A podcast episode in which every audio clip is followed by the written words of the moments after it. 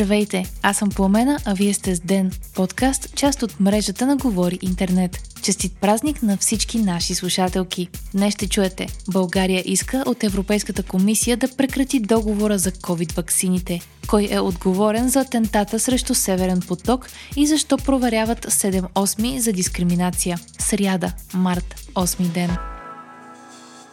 България ще поиска от Европейската комисия да прекрати договора си с Pfizer BioNTech за закупуване на вакцини срещу COVID-19, съобщи здравният министр Асен Меджидиев. Това ще се случи на заседанието на съвета по заето, социална политика, здравеопазване и потребителски въпроси, който ще се проведе на 13 и 14 март. Правителството ни е подкрепило искането на министър Меджидиев днес, а освен България, Полша, Румъния и Литва също настояват за прекратяване на договора. При Причината за това, според здравният министр, е, че страната ни няма нужда от повече вакцини. Меджидиев допълни, че е безотговорно и не е имиджово за България и за Европейският съюз да се принуждават държавите да купуват големи количества вакцини, които да бъдат унищожавани след това. Доставките на вакцини в момента са на квоти според населението на всяка държава в Европейският съюз и така страната ни получава огромни количества вакцини, които унищожава поради липсата на интерес към тях.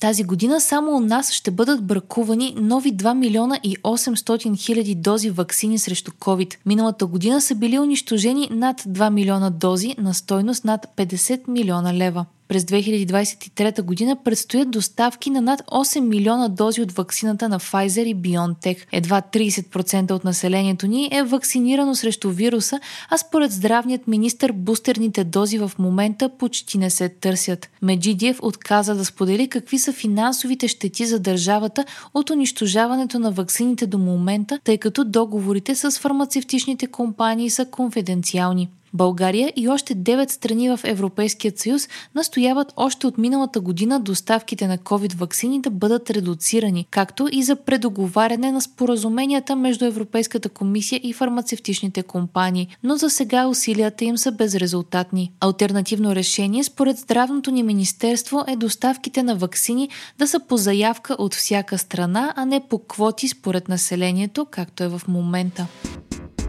Лев Инс съди Медиапул за 1 милион лева за статия, която цитира и преразказва заседание на Министерски съвет, съобщава изданието. Застрахователната компания се е почувствала засегната от публикацията в новинарският сайт от 27 септември миналата година с заглавие България пак е заплашена да бъде изключена от системата Зелена карта и под заглавие Държавата води преговори с Лефинс за намаляване на задълженията на компанията. Според Медиапул статията е основана на публично достъпна стенограма от заседание на правителството, в което се дискутира Зелена карта и какви ще са последствията, ако проблемът не бъде разрешен. Медията още тогава е потърсила коментар от изпълнителния директор на Лефинс, но единственият отговор, който е получила е, че ще им бъде даден отговор в съда. По думи на адвоката, който ще защитава Медиапул в съда, делото е безпредседентно в най-новата история на българската журналистика от гледна точка на размера на иска.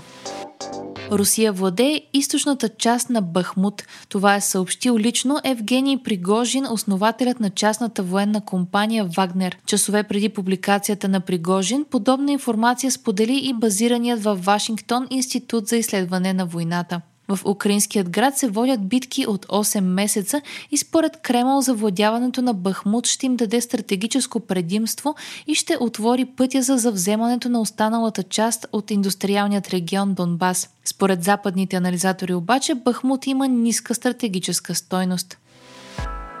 Нова информация на разузнаването на САЩ предполага, че атаката срещу Северен поток е била извършена от проукраинска група, пише The New York Times. Официални лица от щатите казват, че няма информация президентът на Украина Володимир Зеленски или топ военните на страната да са замесени в операцията или групата, която е отговорна за нея да е действала по заповеди на хора от украинското правителство. Атаката на Северен поток от миналата година предизвика сериозни международни международни реакции и спекулации относно това кой е отговорен за нея. Северен поток свързва Русия с Западна Европа и Украина заедно с съюзниците й изглеждаха като най-вероятният отговорник за атаката. Киев отрича да е замесен по какъвто и да било начин, а според новата информация от САЩ, групата, която е отговорна за атаката е от опоненти на президента на Русия Владимир Путин. За сега не е налична повече информация за извършителите. Комисията за защита от дискриминация проверява 78 АД, фирмата на лидера на има такъв народ Слави Трифонов. Причината за образуваното производство е песен за Лена, пише сега. Песента усмива Лена Бориславова, бившият началник на кабинета на Кирил Петков. Не са посочени автори на клипа, който беше разпространен в социалните мрежи и по телевизия 7-8 в началото на януари. В него се появяват кадри на Бориславова, а текстът е вулгарен и подигравателен. Жалбата в Комисията за защита от дискриминация е подадена от юрист, член на Комитета на ООН по премахването на дискриминация спрямо жените а самата Бориславова заведе гражданско дело за клевета и уронване на името за 40 000 лева срещу 7-8.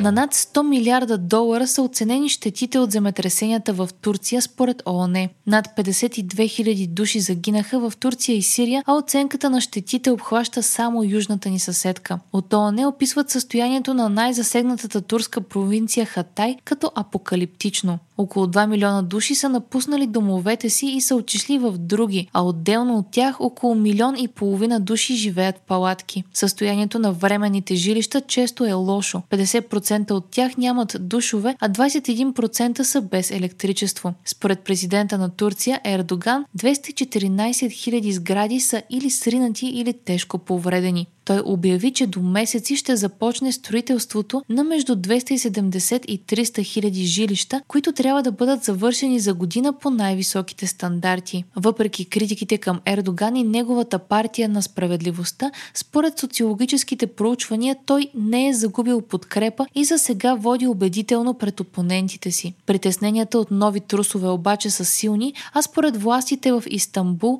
90 000 сгради в града могат да се срутят при силно земетресение. За по-малко от месец 100 000 жители на мегаполиса са поискали сертификация на жилищата си, а властите усилено разследват за некачествено строителство.